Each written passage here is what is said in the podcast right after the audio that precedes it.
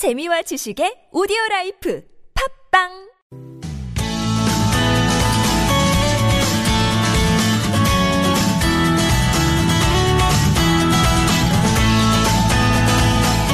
네, 금요일 이 시간은 생활 법률 상담, 뭐 이혼 문제, 재산 분쟁, 사건 사고의 법률적인 처리 등 생활 속에서 일어날 수 있는 다양한 법률 문제를 상담해 드립니다.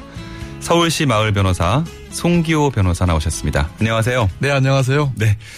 아, 제가 오늘 어, 우리가 다룰 그 상담 내용들 보니까 제가 평소에 궁금했던 내용들 꽤 있더라고요. 아, 그래요? 네. 네. 오늘 아주 제가 법에 대해서는 잘은 모르지만 예, 주의 깊게 한번 들어보도록 하겠습니다. 네. 자세한 설명 좀 쉽게 설명 부탁드릴게요. 네. 네.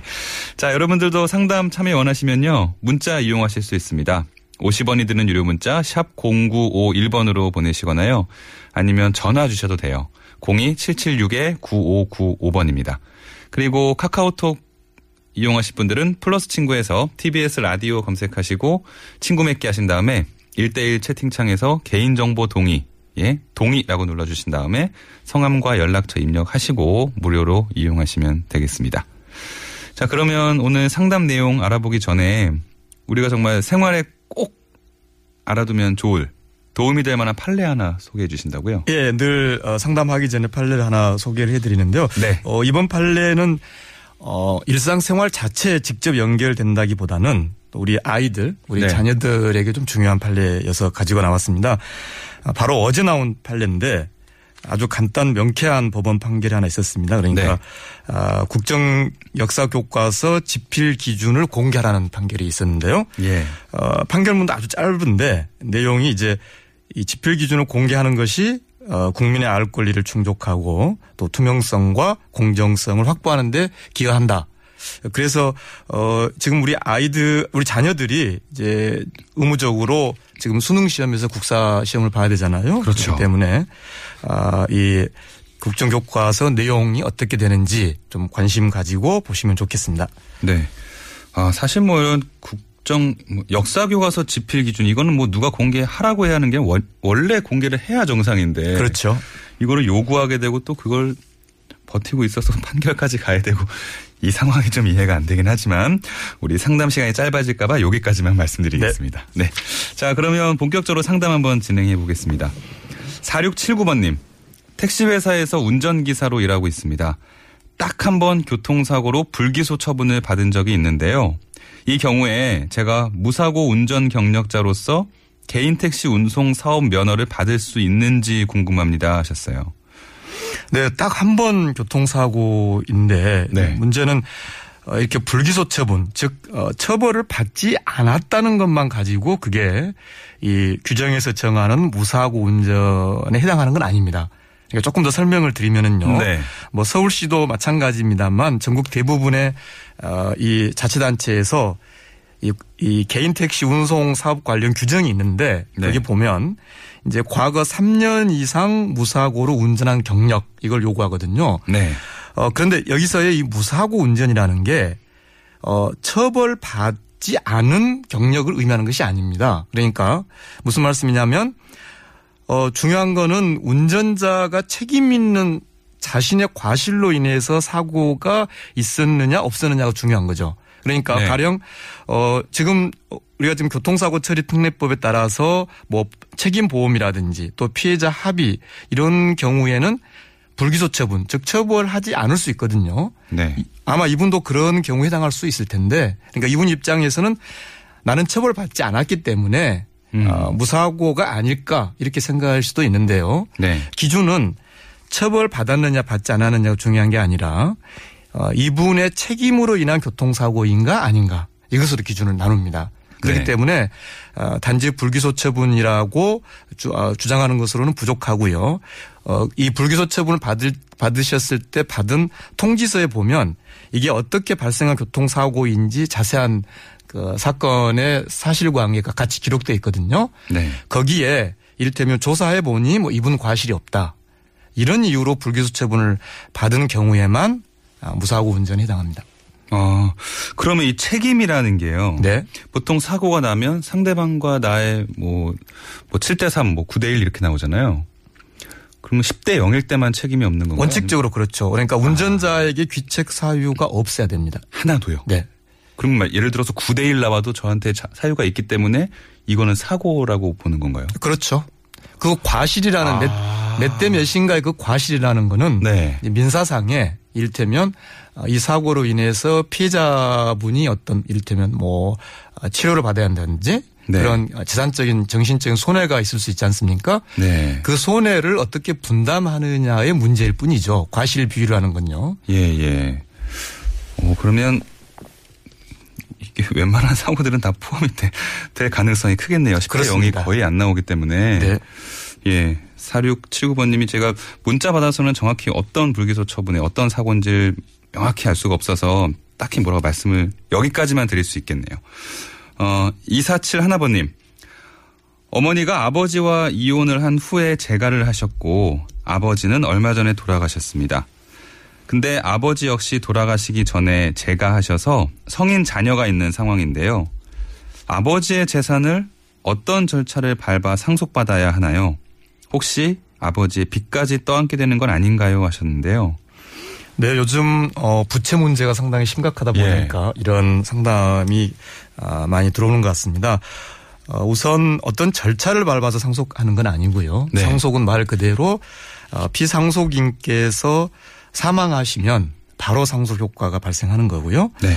어, 그리고 지금 이분처럼 조금 이를테면, 어, 이, 이혼이라든지 또는 이제 부친께서 제가하셔서 또, 어, 또 따로 지금 자녀가 있는 상황이지 않습니까? 네. 이런 경우라고 하더라도, 네, 어, 친자 상속 관계는 계속 유지되기 때문에 네. 아, 상속을 받으신 거죠 이미. 근데 이제 문제는 이분이 염려하신 건 저- 결국 이제 어 아무래도 이제 이혼하셔서 나가서 사셨기 때문에 또 혹시 어 이렇게 빚까지 어 상속받는 아. 게 아닌가 이제 그걸 염려하시는 경우인데 네. 어 그게 염려되신 경우에는 아 한정 승인, 한정 상속 승인 신고를 하는 것이 좋겠습니다. 그러니까 우리 법에 의하면 어 이렇게 상속 개시 있음을 안 날로부터 3개월 내에 지금 어 파악하고 계신 상속 재산의 목록을 쭉 적으셔 가지고 법원에 네. 한정 한정 승인 신청을 하면은 법원이 아, 한정 승인을 이제 공고를 하는데 그 의미는 결국은 어, 나중에 실제로 상속 재산을 다 파악해 보니 네. 일테면 아, 상속 받을 재산보다 오히려 빚이 더 많다. 네. 그럴 때는 어, 그 상속 재산의 범위 내에서만 빚도 상속을 받는 그런 의미죠. 그러니까 아, 어, 네, 네. 빚까지 따는 경우는 그러니까 상속 재산을 넘어서 가지고 오히려 빚이 더 많은 경우는 피할 수 있는 거죠. 아, 한정 승인 신고를 하면 그걸 피할 수 있는 예, 거예요. 그렇습니다. 네. 알겠습니다. 최대한 신속하게 왜냐하면 네. 비록 법은 돌아 이 상속 개시 있음을 안 날로부터 3개월이라고 하지만 네. 뭐 언제 이분이 어, 이 지금 그 부친의 이런 별세를 알았는지 또 이렇게 뭐 어, 그게 복잡할 수 있으니까 네. 아, 최대한 빨리 아, 법원에 가서 한정 승인 신고를 하는 게 좋겠습니다. 네, 오늘이라도 좀 하루빨리 가보시는 게 좋을 것 같네요. 네, 또 상담 원하시는 분들 문자 보내주시면 됩니다. 50원이 드는 유료 문자 샵 0951번이고요. 전화 02776-9595번 열려 있습니다. 자, 다음 상담은 계속 또 이어가 볼게요. 6499번님. 제 친구의 남편이 의처증이 조금 있는데요. 요새는 술버릇까지 안 좋다고 합니다. 친구가 그동안 참고 살다가 드디어 이혼을 결심했습니다. 상대방 합의 없이 일방적으로 이혼할 방법은 없을까요? 그리고 가정폭력을 이유로 접근 금지 같은 걸 신청할 수는 없나요? 하셨는데요. 동의 없이 이혼할 수 있나요? 이제 동의 합의 없이 이혼하는 방법은 결국은 법원의 어, 재판, 네, 네. 법원 판결을 통해서 이혼을 하는 거죠. 그건 결국 이제 어, 법에서 정한 이혼 사유가 되는지를 어, 법원의 심리를 받아야 되는 그런 네. 복잡한 절차가 있습니다. 어, 이 의처증 상당히 어, 참 어려운 어, 대단히 고통스러운 이제 상황이실 것 같은데요. 다만 네. 어, 안타깝게도 우리 법원은 어, 어떤 이러한 의처증을 이유로 인정하는 경우가 그렇게 많지는 않습니다. 왜냐하면 아, 의처증이라는 게 일단 정신 어, 질환으로서 어떤 치료 절차도 어, 상정하고요. 또 네. 그게 어떤 뭐 이 병의 어떤 심각성의 정도 차이도 있, 있을 거고요. 그래서 지금 이제 이분 경우는 의처증이 조금 있다라고 하셔서 제가 조금 혹시 도움이 될까봐 의처증을 이유로 법원이 어, 이혼을 허락 한 사례를 하나 좀 가지고 와봤는데요. 네. 조금 깁니다만 아, 아, 좀 줄여서 좀 말씀드리냐면 말씀드리자면 그러니까 어느 정도까지 돼야만 법원이 이혼을 허락하냐면 이를테면 어 집에 남편이 들어와서 보니까 슬리퍼가 좀 삐뚤어져 있다. 이것만 가지고 뭐 누가 왔다 간 거 아니냐 한다든지 또 네. 옷장을 열고 속에 누가 있는 게 아니냐. 그리고 예를 들어서 뭐 부인의 전자 메일을 열람한 다음에 상대방에게 내가 남편인데 연락하지 말라고 하면서 어떤 뭐 심한 그런 답신 전자 메일을 보낸다든지 또 부인이 휴대전화로 통화를 하면 그 자리에서 휴대전화를 넘겨받아 가지고 누구냐고 욕설 한다든지 여기다가 이제 치료를 거부하는 경우 정신과 치료를 거부하는 경우 제가 지금 너무 길어서 이후에 여러 어, 상황은 좀 뺐습니다만 그러니까 상당히 정상적인 혼인 관계를 유지하기 어려울 정도로 심각해야 되고요. 아, 또 네. 어, 정신과 치료를 또 거부 하는 이런 상황에 가야만 비로소 의처증 이 이혼 사유로 됩니다. 어, 그리고 지금 이분 경우에는 우선 더 중요한 게 어, 가정 폭력도 지금 어, 같이 발생한 상황인데 그게 술버릇인 것 같아요. 예, 그렇죠. 예. 어, 지금 만약에 접근, 접근 금지를 일반 민사 소송을 하게 되면 너무 시간도 많이 걸리고 그 사이에 또 여러 가지 안 좋은 그런 상황이 있을 수 있기 때문에 네. 이런 경우를 대비해서 법이 있습니다. 하나 법이 있는데요. 가정폭력 범죄 처벌에 관한 특례법을 보면 어 긴급하게 어 경찰관이 어떤 구조 조치를 하는 아 조항이 있습니다. 그러니까 이분 경우에는 도저히 견딜 수 없을 정도의 가정 폭력이라고 판단이 되시면 네. 경찰서에 신고하는 것이 우선 더 어, 어, 이분에게 더 적합하다고 봅니다. 그래서 어, 경찰관이 판단해서 긴급하게 어떤 이 가정폭력으로부터 보호해야 될 필요가 있을 경우에는 경찰관이 100m 이내에 접근 접근 금지 처분할 수 있습니다.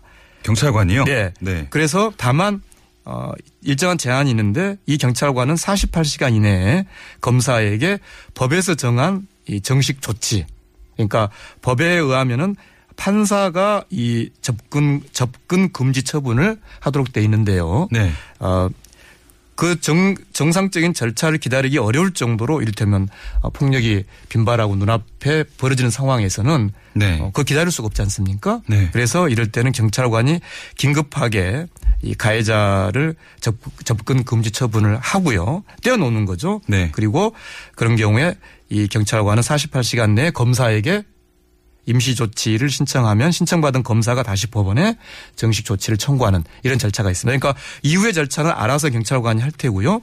어, 도저히 이 가정폭력으로 견디기 어렵다고 그런 상황에서는 네. 어, 법원으로 가시기 전에 경찰관에게 신고하는 것이 네. 현실적인 방법입니다. 네. 그 신고한 기록도 꼭 남겨두시고요. 사진도 꼭 찍어 두시고 그렇게 해야 나중에 좀, 좀 수월하지 않을까라는 생각이 드는데 이 의처증, 가정폭력 단순히 이렇게는 좀 힘들어 보입니다. 이 정도가 또 있는 거고 사람의 생각에 따라 조금씩 또 관점이 다르기 때문에 아무래도 그런 증거들을 좀 많이 확보해 놓으시는 게 좋지 않을까라는 생각이 드네요. 그리고 5578번님. 옷을 사러 가게 주차장에 주차를 했습니다. 그런데 옷을 사고 나와 보니까 다른 차가 빠져나가면서 제 차를 심하게 긁고 간 것 같습니다. 옷가게 주차장에서 발생한 일이니까 옷가게에 책임을 물 수 있나요? 하셨어요. 가능한가요? 좀 어려울 것 같습니다. 어, 저도 이 흔히 말하는 이게 워낙 영어로 이렇게 말씀을 많이 하시니까 그냥 발렛 파킹이라고 많이 하지 않습니까? 네네. 이분 경우에는 그런 경우는 아닌 것 같고요. 본인이 직접 이제 주차를 하신 경우인데 어 그렇다고 해서 발렛 파킹이라고 해서 그러면 어 책임을 이 가게에서 다 져야 되느냐? 그건 제가 좀 따로 설명드리겠습니다만 네. 일단 이분 상담에 좀 더 집중하면 어, 과연 이 옷 가게 주차장에 주차를 한 것으로 지금 옷 가게가 이 차량의 어떤 보관, 관리까지 어, 해주는 그런 묵시적 계약이 성립했다고 볼 수 있느냐. 음, 네. 가령 그 주차장 자체에 어떤 결함이 있었다. 뭐 밑에 공사가 잘못돼 있다든지 주차장 구조가 잘못돼 가지고 어, 차에 어떤 파손이 생겼다. 그럴 경우에는 당연히 옷가게가 책임을 지죠. 근데 그렇죠. 예, 통상의 그런 정상적인 기능을 하는 주차장이었는데 옷 사고 나와 보니까 다른 차가 빠져나가면서 자기 차를 긁고 나갔다. 그러니까 과연 옷가게가 어, 이런 주차장을 만들어서 어, 고객의 편의 그리고 또 자신의 영업 어떤 어를 도모하는 어, 그런 정도의 주차장을 만들어 놨는데 어, 이 그 범위가 과연 이 주차장에 주차한 고객의 차까지를 안전하게 관리해 주는 데까지 과연 그게 미칠 수 있느냐는 거죠. 그런데 어 유사한 좀 참고할 만한 판례가 있는데 어떤 판례냐면은 아파트 부설 주차장에 그 아파트에 사는 입주자가 주차를 해놨어요. 네. 그런데 그 차를 누가 그냥 지나가면서 못으로 뭐그 같은 입주자가 했는지 아니면 뭐 외부 손님이 했는지 모르겠습니다만 네.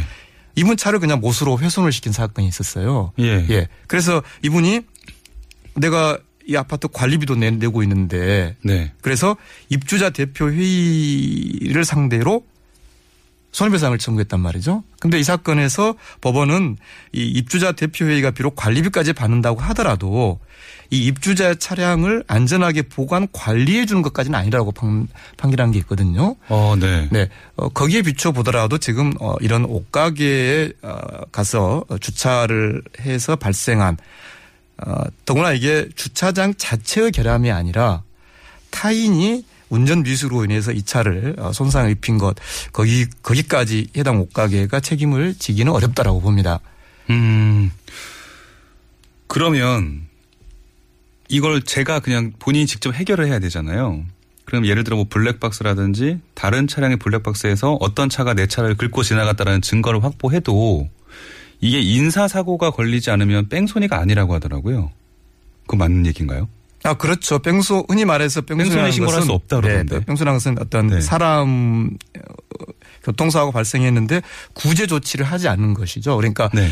그 도주했다는 것 자체가 중요한 게 아니라 예. 그 현장에서 발생한 피해자의 구제 조치를 하지 네. 않은 것이 초점이거든요. 이 경우는 일- 이를테면 가령 그 차 안에 뭐 그러 어 그럴 그래서는 안 되겠지만 네. 가령 그 차에 내 잠깐 뭐 얼른 나올게 하면서 아이를 두고 나왔는데 네. 가령 아, 이게 긁, 단순하게 긁고 간 게 아니라 심하게 충격을 주고 가면서 그 아이에게 어떤 뭐, 뭐 이런 일이 있으면 안 되겠습니다만. 아이가 예. 다쳤다거나. 예, 예. 그럴 땐 네. 당연히 이제 그 흔히 말하는 뺑소니가 되는 거죠. 네. 그러나 보통의 경우에는 어, 해당하지 않, 안- 해당하지 않는 거죠.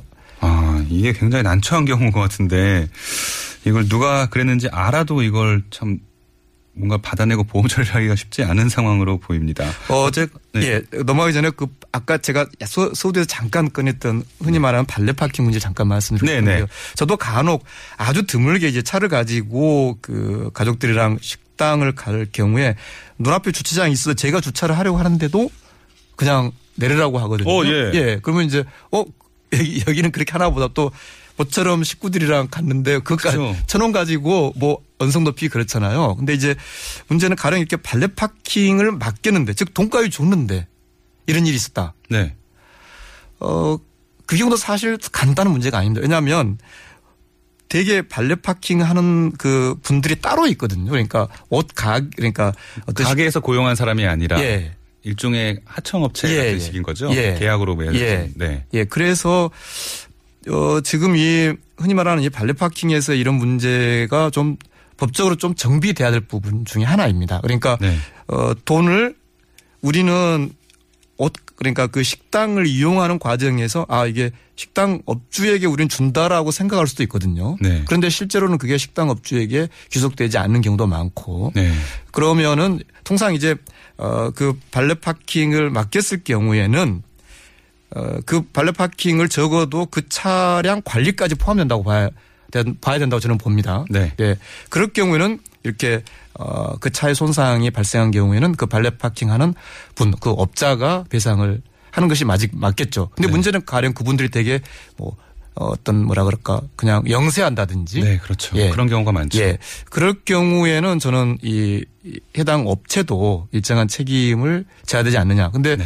어 상당히 법적으로는 그게 단순한 문제가 아닙니다. 그래서 이 부분도 좀좀 정비가 돼야 되지 않을까 예, 그런 말씀 드리고 싶습니다. 예, 하긴 발레 파킹으로 문제가 되는 경우들이 상당히 많으니까요. 네. 이 정도 이 정도는 좀 법에서 어느 정도 좀 지켜주는 게 좋지 않을까라는 생각을 말씀드리면서 오늘 여기서 마무리해야겠네요. 네, 오늘 도움 말씀 고맙습니다. 예, 감사합니다.